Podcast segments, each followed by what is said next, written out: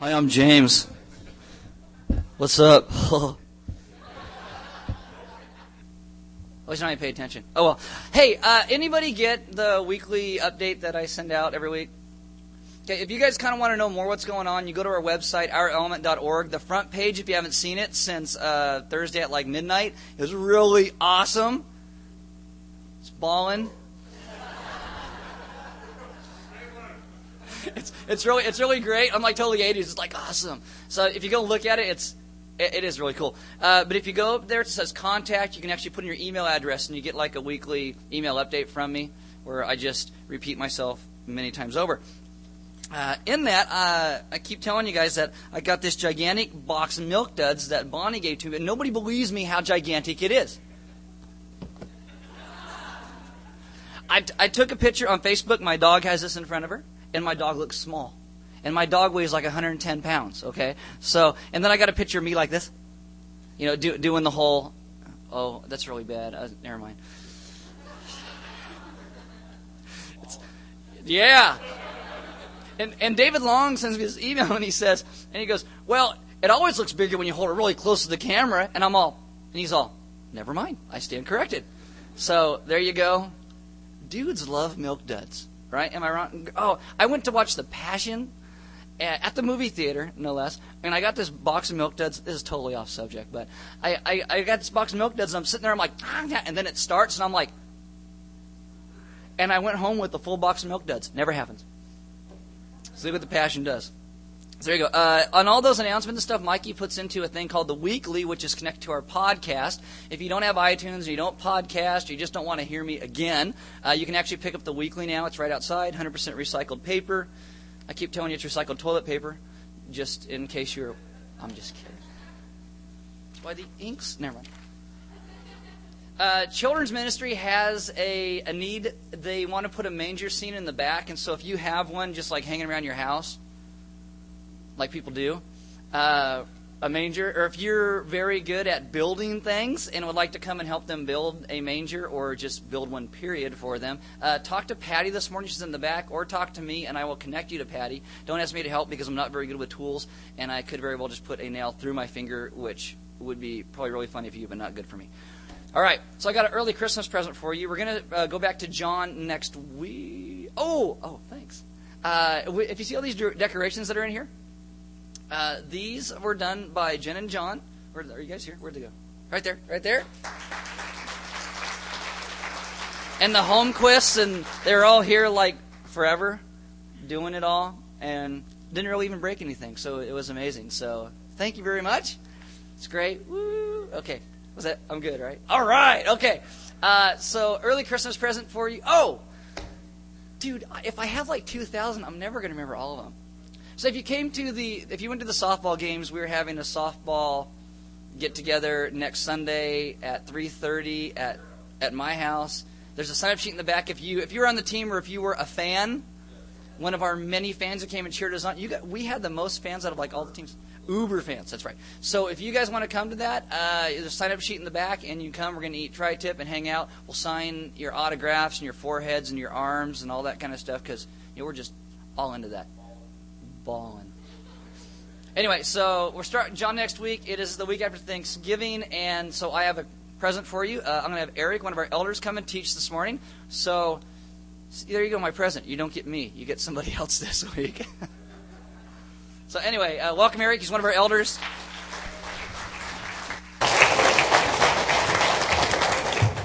Good morning, Element. That's okay. Yeah, I'm not as funny as he is. Sorry.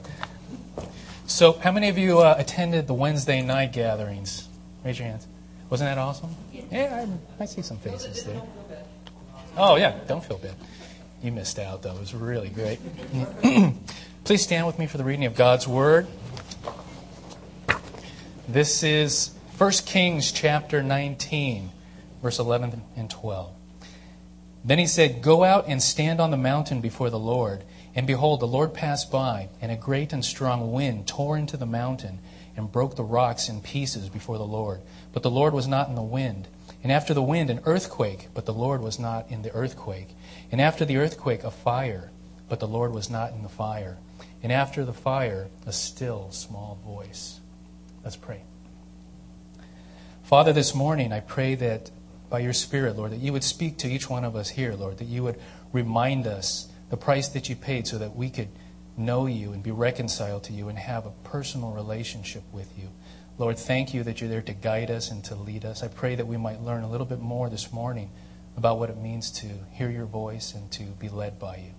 So we ask these things in Jesus' name. Amen. Have a seat. okay, by a show of hands, how many in this room would say that you know for certain that God has spoken to you at least once in your lifetime? Take a look around. How many of you would say that you know for certain that God has spoken to you more than once, several times? Isn't that amazing? You know, it's clear when we look around that you know God intends to speak to his children. He wants to communicate to us. And those that have walked with God for a while have learned to hear his voice. And we've come to understand that God speaks to us in different ways. And there's a certainty about it that's really unmistakable. Maybe you didn't raise your hand because maybe you're not sure. After all, doesn't it seem kind of presumptuous to say that God actually speaks to me? After all, can anyone really be sure? The comedian Lily Tomlin asked the question why is it that when we speak to God, we're said to be praying, but that when God speaks to us, we're said to be schizophrenic? Maybe you saw the interview uh, with Bill Maher on The View talking about his movie Religulous. And one of the hosts, um, Sherri Shepherd, she asked Bill if he had ever just talked to God and asked him what he thinks. Because she said, You know, God will talk to you. He talks to me. And Bill responds by asking, Well, did he answer you? And she said, Well, yeah, he answered me. And he said, Well, then we should call Bellevue because she needs to be committed to a mental institution. But maybe you're asking, you know, well, who am I anyway that the God of the universe would actually want to interact with me? Certainly, I'm not worthy. But the clear message throughout the scriptures and the experience of believers throughout the ages is that God created us for intimate friendship and a loving relationship with Himself, both now and forever. Um, Jesus said that when we make God and His kingdom our first priority, we begin to live this eternal kind of life where we're united with Him and Him with us in such a way that we know for certain, and we know Him intimately, we know for certain that He's there with us every step of the way. When He gave us the model prayer of how to pray to the Father, He said in Matthew 6, uh, verse 10, Pray, Your kingdom come, Your will be done on earth as it is in heaven. And in verse 33 of the same chapter, he said, But seek first the kingdom of God and his righteousness, and everything else will be added to you, all the things that you worry about. And then in John chapter 17, verse 3, he said, This is eternal life, that they know you, the only true God, and Jesus Christ, whom you have sent. So, this is the big idea for this morning that it's in this loving, personal relationship with our eternal God made possible only through faith in Jesus Christ, that we can begin to live this eternal kind of life that's filled with God's presence, that's led by His guidance, and that's empowered by His strength. Any of you know what I mean? Yeah? Anyone who objectively uh, observes those that claim to know Christ, at some point or another, you're going to run across people that are quick to say, you know, God told me this, or God told me that, or God had given me a message, you know, for you. And in many cases, that might be correct. But many believers find themselves getting caught up trying to hear the voice of God to obtain guidance and personal blessing while they ignore the revealed Word of God and they miss God's overall will to transform them into people that actually think and live and love like Jesus did. So we end up with people claiming to hear from God whose lives, practically speaking, don't look anything like Jesus at all. You know, I trusted Jesus as my Lord and Savior in 1982. I was 18 years old. And shortly after that, I found a job through a friend of mine working, through, uh, working for a local evangelist. And as a brand new Christian, all I knew at that time was that Jesus died for my sins so that I could be forgiven. And I just wanted to follow him and I wanted to know him better. So I thought, you know, what better way to learn more about Jesus and to grow in my faith than to work for an evangelist who uh, hears directly from God and goes around the country, you know, telling people about him. So I worked as a printer, uh, op- operating uh, offset presses, and I produced the books and letters and the other material that was developed by the evangelist. And after several months there, you know, I began to be exposed to various things that we would offer to believers so that they might receive the blessings of God and financial prosperity. And I remember there was this one thing, miracle spring water that came in a little vial, and we'd mail it to you, and you would you would take that vial and you would drink it, and as long as you sent in your faith offering, you know, God would bless you with financial wealth or healing for you or for your loved ones. Or we had these prayer cloths that you know the evangelist would pray over, and he'd write a long letter about the process, and he'd mail it out, and um, then you would touch it, and you would send in your offering, and of course you'd be blessed and receive financial prosperity and wealth. Um, you know, I should have gotten a clue that something was wrong here because after about a year, I worked there just a little under a year, I had to go to the emergency room twice. Once for getting smashed in the face with a, a steel rod, and the other one for almost losing half of his finger in a, in a printing press. But uh, some of you may have known uh, this person, and I brought a little video clip, and I have a disclaimer. You know, it's kind of troubling to watch that this stuff actually takes place for real, that people claim to hear from God, and it's not always the case. Go ahead and cue it up. The world of faking. I developed a special interest in a television evangelist named Peter Popoff. God told me, he said, you smack that cancer with your fist. At the time, Popoff was pulling in nearly $4 million a year, healing people on his miracle crusades. You've got cancer in the stomach? Are you ready for God to burn that cancer out? Here it goes in the mighty. Devil, back off. Back off, devil! Oh, hallelujah! Hallelujah! You really believe you're healed? Yes. You think your cancers are gone now? Yes, I believe that because God never lies and He's telling His word. Praise the Lord. I'll tell you from now on, you're going to have a song of victory in your heart. Amen. To his followers, Popoff seemed to have divine powers. Alice, is it Gould? Alice Gould? He knew their names, Stand up, Alice. as well as the afflictions they'd come to cure. God is touching that thyroid condition right now. God is touching your nerves right now. God is touching your eyes. Just lift up your hands, get ready. Here it comes. He also do the personal details of their lives. Your good news from Charles. Before everything is over, I'll tell you he's going to be completely delivered because of your prayers, because of your faith. Here it comes, complete healing in Jesus. Well, you get the idea. Um, anybody heard of Peter Popoff? Yeah. Well, you know, I never actually attended any of the uh, the rallies that he had. I worked in the back room, but uh, you know, it's no wonder that non-believers, you know, take a look and they look at believers that say, you know, you claim to hear from God, that God speaks to you, and they think we're crazy. They think we're nuts. Um, could God give specific words of knowledge like this? Absolutely. And does He? When He deems it appropriate, He absolutely does, and He can. But this is not the normal and preferred way that God chooses to lead and guide His people. You know, uh, Peter actually had his wife at the at the rallies, and people would fill out the prayer cards, and she would go through and read the prayer cards, and they had a wireless earpiece, and he would she would be feeding him the information. So all of that was done electronically. So he was exposed in 1987, and fortunately, I was long gone by that time. But I was amazed to see him on TV just a few months ago. He's doing the exact same thing. And, you know, some people say, "Hey, you know, be careful about what you say about, you know, God's preachers and so forth." But you know, as an elder here, we're called to um, we're called to feed the sheep and to protect the sheep. And he's a wolf, and that's a wolf in sheep's clothing, and we need to expose people like that. At any rate, one thing that I learned during my time as a new believer was that God does indeed speak to believers in, in, numerous ways, and I spent a lot of time seeking God and asking Him to speak to me and to show me, you know, what He wanted me to do with my life.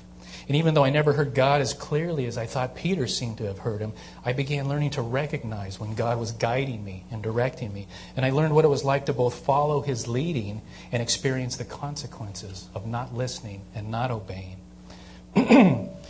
So we see throughout the scripture that it's the norm for God to speak to his people. To the ancient Israelites, in Deuteronomy chapter 4, it says this But from there you will seek the Lord your God, and you will find him, if you search after him uh, with all of your heart and with all of your soul. For ask now of the days that are past, which were before you, since the day that God created man on earth, and ask from one end of heaven to the other, whether such a great thing has ever happened or was ever heard of. Did any people ever hear the voice of God speaking out of the midst of the fire as you have heard and still live? And to the individual with faith among the Israelites who cried out expectantly to God in Psalm 143:10, "Teach me to do your will." Teach me to do your will, for you are my God. Let your good spirit lead me on level ground. And in Psalm 32 8, it says that I will instruct you and teach you in the way that you should go. I will counsel you with my eye upon you. In the Psalm of David, in Psalm 23, we see how God leads us beside green pastures and restores our soul and leads us by still waters. The prophet Isaiah, who had firsthand experience conversing with God, described the conditions of the faithful like this in Isaiah 58. Then you shall call, and the Lord will answer. You shall cry, and he will say, Here I am. And the Lord will guide you continually and satisfy your desire in scorched places and make your bones strong. And you shall be like a watered garden, like a spring of water whose waters do not fail. And also, Jesus in John chapter 14 in verse 20 and 23. He said that in that day you will know that I am in my Father, and that you in me, and that I in you. Whoever has my commandments and keeps them, it is he who loves me. And he who loves me will be loved by my Father, and I will love him and manifest myself to him. And then Judas, not Iscariot, said to him, Lord, how is it that you will manifest yourself to us and not to the world? And Jesus answered him, If anybody, if anyone loves me, he will keep my word, and my Father will love him, and we will come to him and will make our home with him. You see, the Spirit of God that indwells every believer is not mute. How could there be such intimate personal communion and relationship with our God or with anyone else without individualized communication?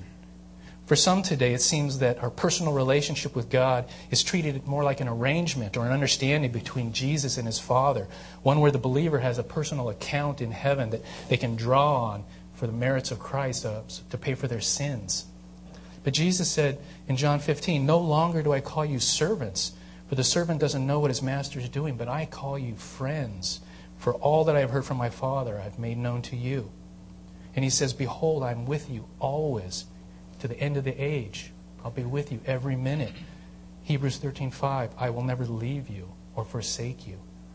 So the scriptures always present the relationship between God and his people more like a friendship or a family relationship than one person just arranging to take care of the needs of another.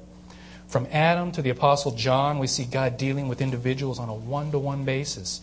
There's nothing secondhand about his divine encounters with Abraham or Moses or Isaiah or Mary or Paul or Peter and all the rest. And if you look throughout church history, you'll find the same is true for those considered leaders in the spiritual life. People like St. Augustine, St. Francis of Assisi, uh, Martin Luther, George Fox, John Wesley, Charles Spurgeon, many others, all through church history, all witness to the fact that personal communication and um, personal communication with God was both life changing as well as it was like their daily bread. They depended on it. But contrary to the massive testimony that we have in the scriptures and the widespread faith of God's personal communication with believers, with us, we also find that there's this general uncertainty about how God's voice actually works today and what place that it has in our lives.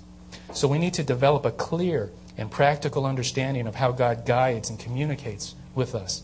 And there are a few general areas that we need to look at that need to be understood and addressed. Are you with me? Yeah? Okay.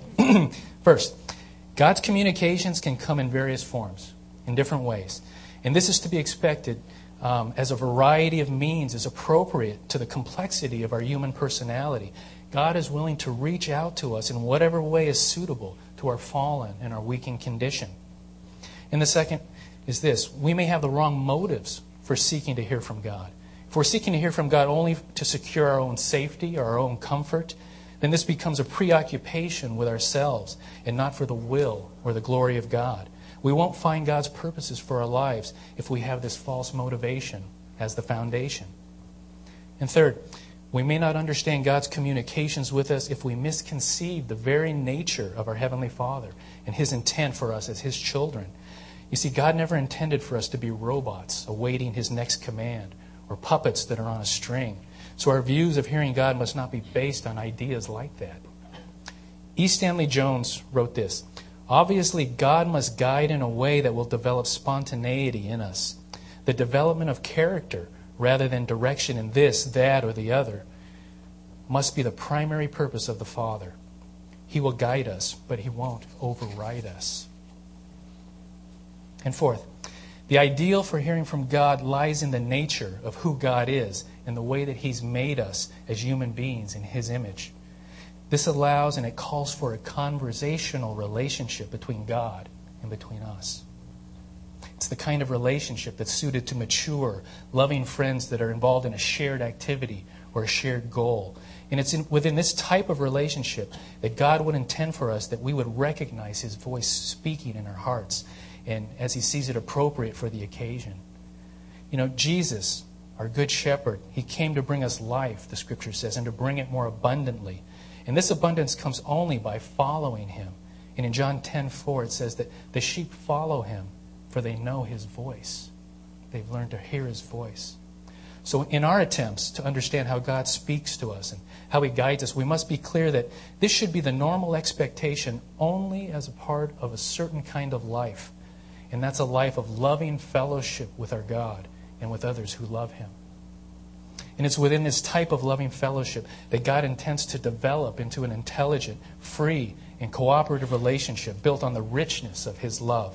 You see, when you love somebody, you don't want to have to order them around and always tell them what to do.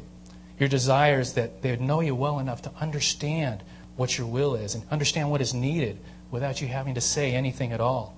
And so it is in our union with God. He doesn't delight in having to always explain His will to us, but He enjoys when we understand Him well enough to act upon His will naturally. This is our highest calling to love God with all of our being. And this we do when we seek to please Him and to obey Him as He reveals His will to us. If we want to walk in His presence and to be led by Him, we have to listen and obey when we hear Him speak. The second thing here is we have to look at the scriptures and we have to see how God interacted with his people in the Bible. And we have to understand and believe that they were human just as we are and that their experiences with God are basically the same types as ours would have been if we were in their shoes. Their feelings would have been no different if we were in their place. They would have been no different than ours. And if we can't do this, we won't be able to genuinely believe the reality of those experiences recorded. The Bible then becomes just a book of doctrine or abstract truth about God that we can study forever without ever really encountering God Himself. And this was the attitude of many of the religious Jews of, D- of Jesus' day when He said to them in John chapter 5, He said, You search the Scriptures because you think that in them you have eternal life. And, it's, and it is they that bear witness about me. Yet you refuse to come to me that you might have life. And another problem with not understanding the experience uh, of those in the Bible in terms of our own experience is that we'll simply stop reading the Bible altogether, or we'll choke it down like medicine because we know that it's good for us. But the scriptures themselves teach us that the experience of believers like Paul and Barnabas and Elijah, etc., was substantially like ours because they were merely human, just like we are. Even Jesus, who was fully God, became fully man. Philippians 2 7 says this that he made himself nothing, taking on the form of a servant, being born in the likeness of men. Literally, he emptied himself. And we know he emptied himself not of his divine nature, he was still God, but of his divine powers. And so everything that he did, when we read about Jesus' teaching the multitudes, when we read about him praying all night long and healing every sort of disease, and all of the other miracles that he did, he did it only by the power of the Holy Spirit, the same Spirit that indwells every single true believer today.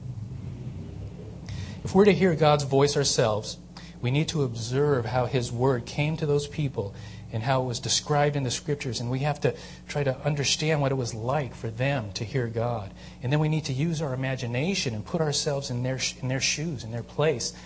Put ourselves in the place of Moses standing by the burning bush, or in the place of young Samuel who was laying in the temple when God spoke to him, or in the place of Peter when he was on the rooftop receiving a vision from God. And another thing, We need to avoid the trap of humble arrogance, which can deceitfully close us off from hearing God. This is an attitude that sees the greatness of God and then it looks at our own unworthiness and therefore concludes that, you know, God wouldn't be interested in the details of my life. You know, I'm not that important, so I even look to Him for specific guidance. But this contradicts what God has revealed in the Bible.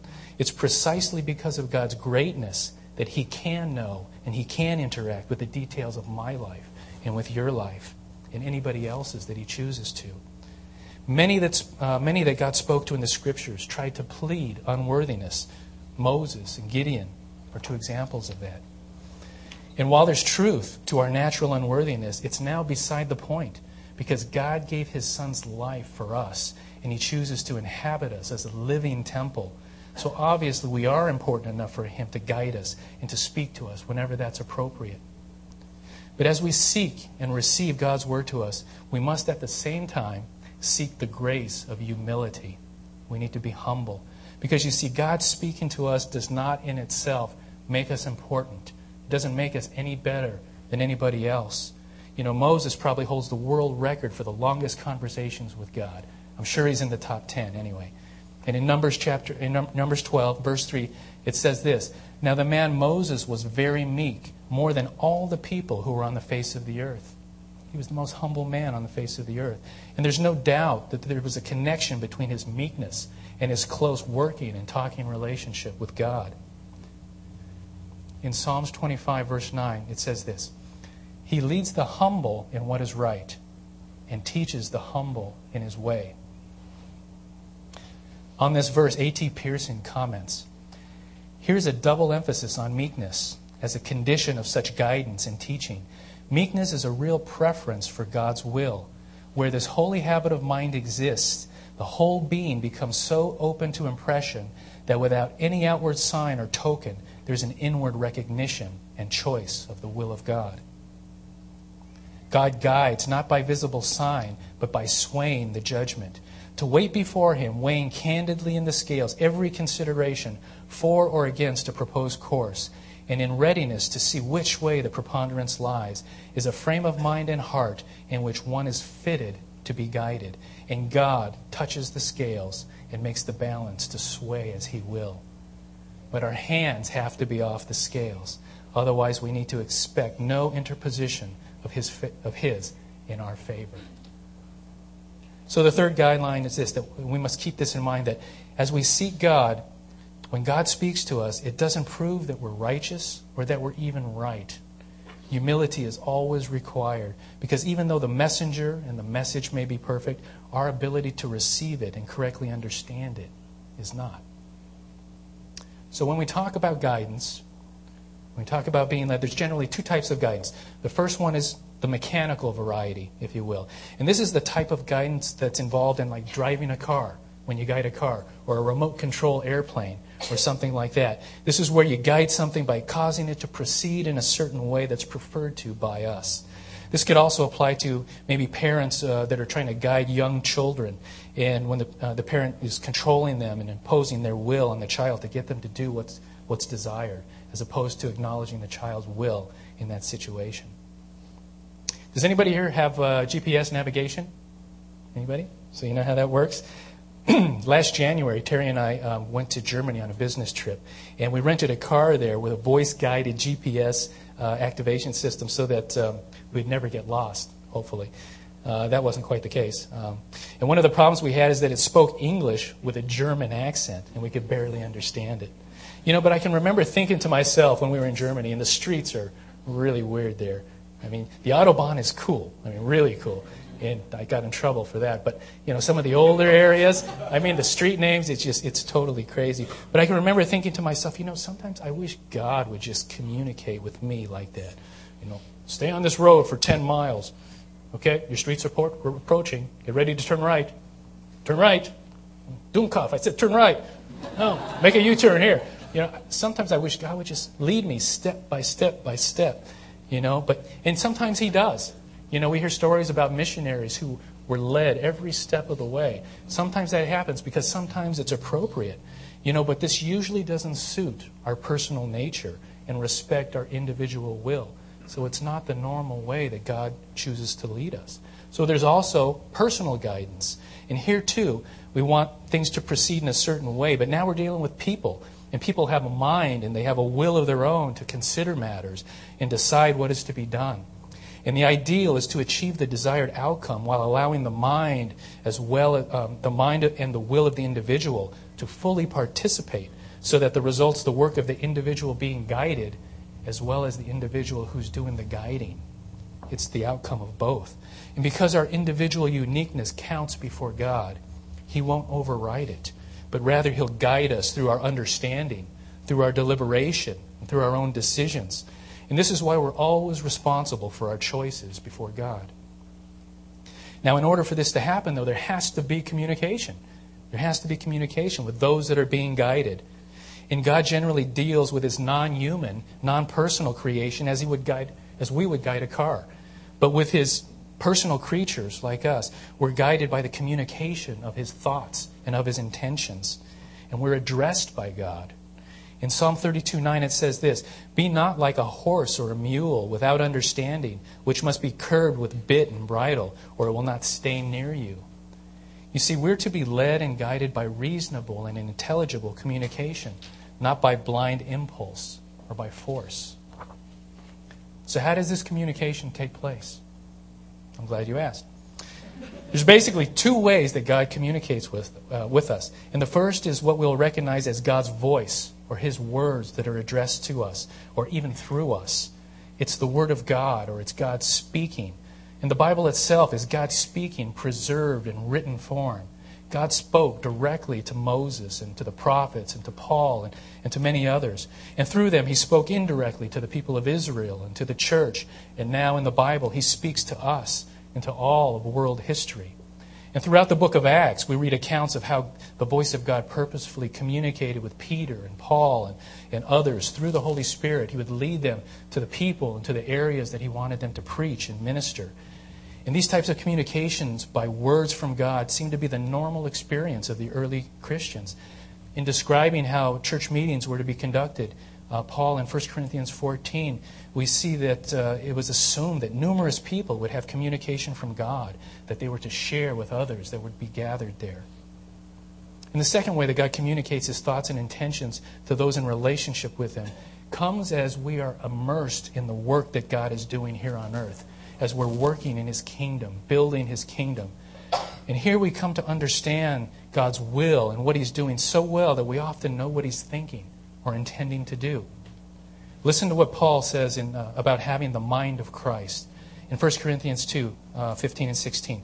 The spiritual person judges all things, but he himself is to be judged by no one. For who has understood the mind of the Lord so as to instruct him? But we have the mind of Christ.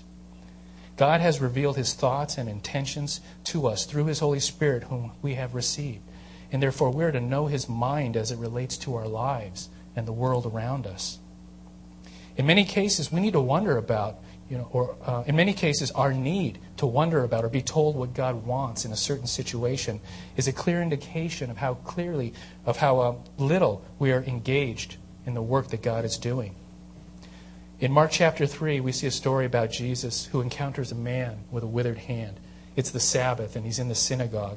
And Jesus gathers the people around, and he said, You know, is it lawful for a man to do good and to heal on the Sabbath, or to do evil and to leave him in distress?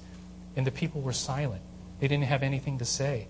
And their silence betrayed their hardness of heart and their inability to know God's mind and God's will in that situation. But Jesus didn't hesitate. He healed the man because he knew the mind of God. In a similar situation in John 5, he heals another man on the Sabbath who was an invalid for 38 years. And again, the Jews were persecuting him for breaking the Sabbath.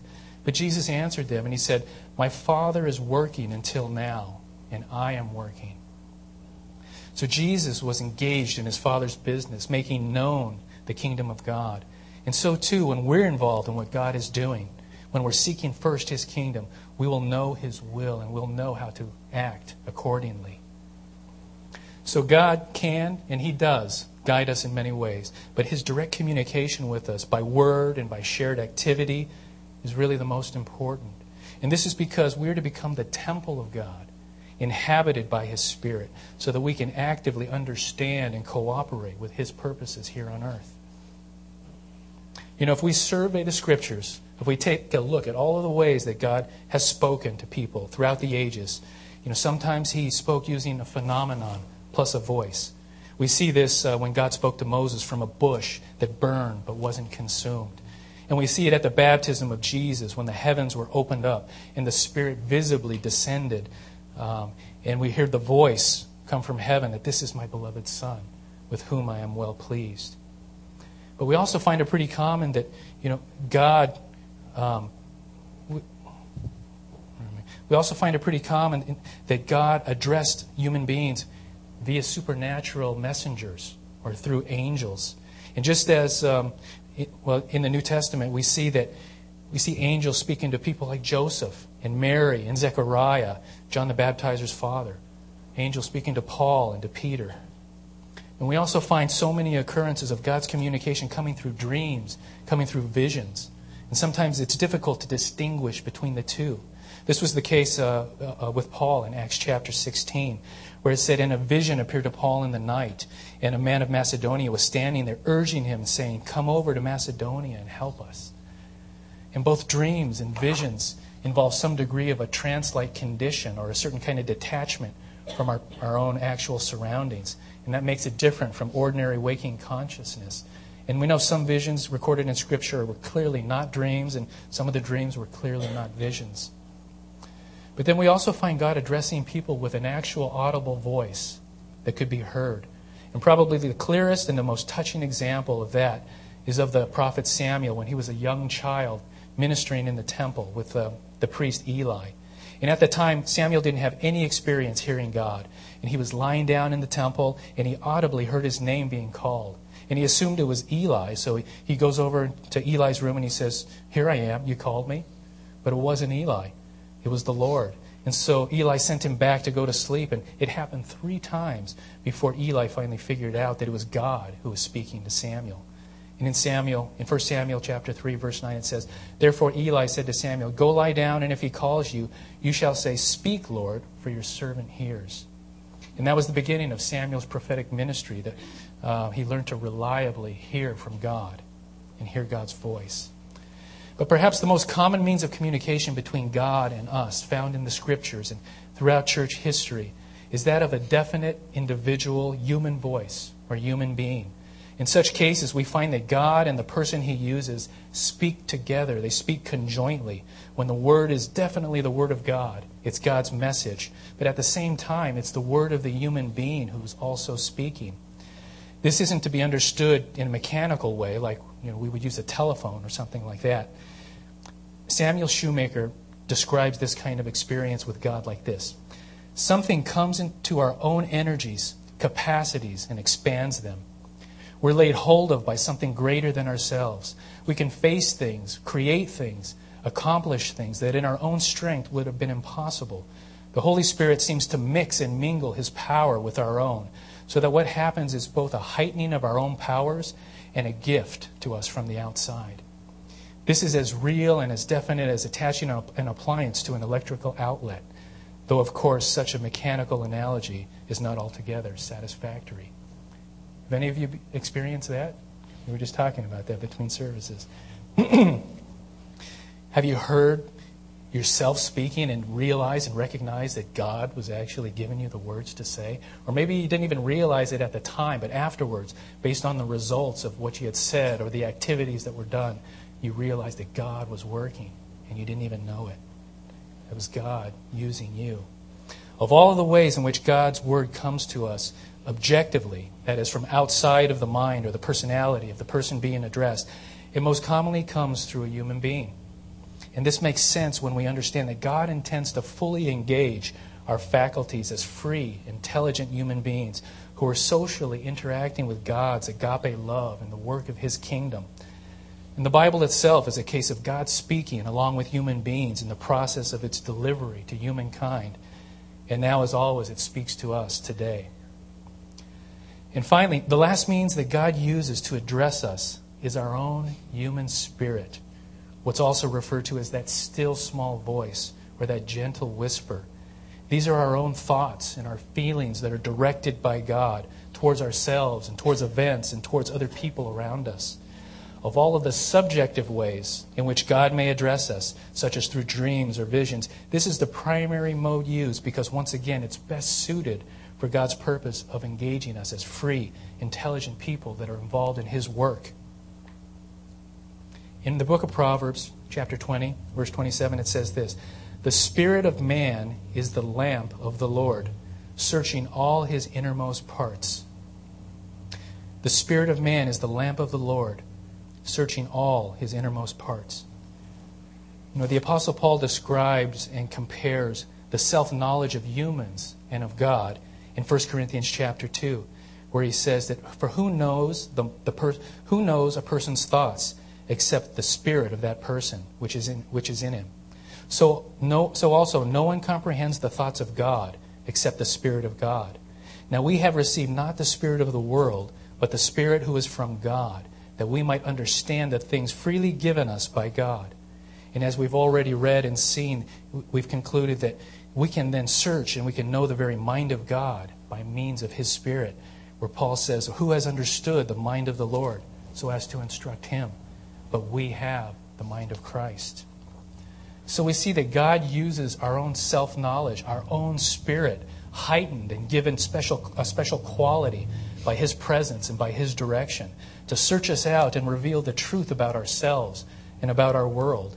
And we're also able to use His knowledge of Himself that's revealed in the Scriptures and through Jesus to, some, to in some measure, understand His thoughts and His intentions towards us and towards our world. I mean, listen to what Jesus prayed in John chapter 17, verse 20. I do not ask for these only, but also for those who will believe in me through their word, that they may all be one, just as you, Father, are in me, and I in you, that they may also be in us, so the world may believe that you have sent me. And it's in this type of union and communion that every believer is meant to have with God, that we begin to grow in grace and God's laws and His love and His faith become ours to the point that our very awareness of our actions and our intentions and our surroundings begin to take on God's view. And the things that are brought into clarity of His vision, just like a lamp might illuminate a dark hallway, that hallway of our life. And this is how the spirit of the individual is truly the lamp of the Lord.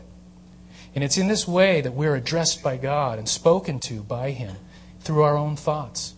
Every believer needs to explore and experiment with this in their own as they, as they pray to ask God to enlighten them as to what's going on in our own soul.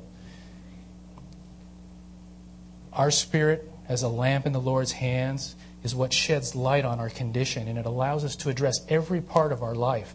It touches upon our family, our possessions, our profession, our ministry, our health, our sexuality, our fears, our attitudes about God and about other people, every area of our life. Rush Johnston points out the importance of our recurrent thoughts in God's communication when he says this We would see wonderful results if we would just deal with the thoughts that continue in our minds in a godly manner. But most people don't. As thoughts come into your mind and continue, ask God, do you really want me or us to do this? Most of us just let those thoughts collapse and die right there and God looks for somebody else to stand in the gap. You know, about a year and a half ago, through some very difficult personal circumstances in my own life, through some intense, intense seeking on my part for direction from God, and through some serious study about what it really means to follow Jesus, I began to see a little bit more clearly God's purpose for my life. And I sensed at the time that in some way, somehow, that I should be using whatever God has given me to teach others about His kingdom. And I started having thoughts and ideas that, you know, I, I never really had before. Thoughts that involved possibly, you know, starting a Bible study or maybe even starting a church. I mean, it was crazy. Never thought of anything like that. It wasn't really clear what it was. But at the time, I can remember I had a dream. And I had this dream that Aaron was starting a church and that I was to be involved. Now, you have to understand that at the time, I really didn't know Aaron. I can't say I remember really speaking to him about anything of any real importance at all. And we really only knew each other indirectly, you know, through kids or through my wife. And I definitely didn't know anything about his desire or his plans to start a church. But shortly after I had the dream, I was having lunch with uh, somebody that we mutually know, and you know, I, I just made a comment. You know, I think Aaron should start a church.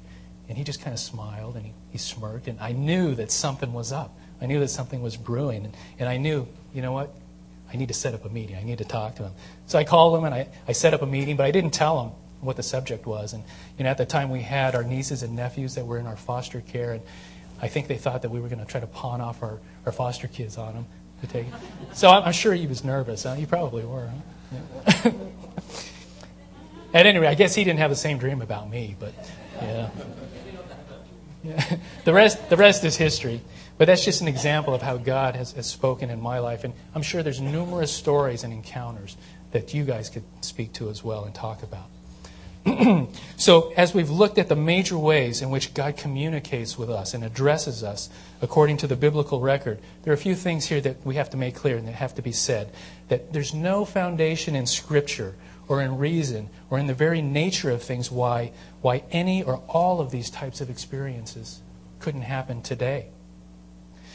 But the close of the scriptural canon, the Bible as we have it, the Bible as we know it today, it, that marks the point in history, that in, marks the point in this ongoing divine human conversation uh, where the principles and the doctrines of the Christian faith have already fully been stated in human language so that nothing more needs to be said in general. And we believe that nothing further will be said um, to extend or to contradict those principles that we find in Scripture. Nothing's going to add to it. Nothing's going to take away from it. But just as we've seen that, you know, um, but just as we've seen that biblical faith is much more than holding certain beliefs about the Bible, biblical faith has more to do with leading the kind of life that's demonstrated in the Bible a life of personal, intelligent, and loving interaction with our God. And this is my hope and my prayer for this message and for you this morning that we might remember that God has called us to a personal, intimate relationship with Him so that every day we should be listening for Him to speak to us, to lead us, and to guide us. You know, he may be leading you to give food to somebody or so many different things that God may want to do through you. He might want to manifest you know, His love through you to other people. He'll speak to you, He'll lead you, He'll guide you. And as we do every week, as we come to communion, the band can come up. Let's remember what communion really is. Communion is celebrating and remembering our union with God made possible through Jesus Christ's body that was broken and his blood that was shed. So as you break that cracker and you dip it in the grape juice or in the wine, take this opportunity to say, God, thank you for allow, allowing me to be in relationship with you. Thank you for being there to lead me and guide me. Pray with me, please.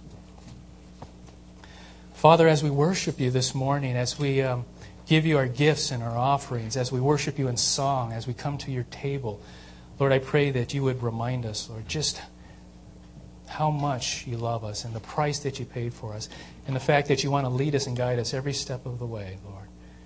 So this morning, um, we just thank you for your grace and your mercy in our lives. And Lord, if there are those here who have never entered into that relationship with you, I pray that even now, Lord, that they would reach out, that they would trust you, Jesus, that you died for their sins and that you've paid the price so that they could know you. For those that haven't talked to you for a while, Lord, I pray that, Lord, you would draw them back and that they would realize that life isn't really living, Lord, unless it's in communion with you and following you and being led by you. Father, guide us by your Spirit, we pray. In Jesus' name, amen.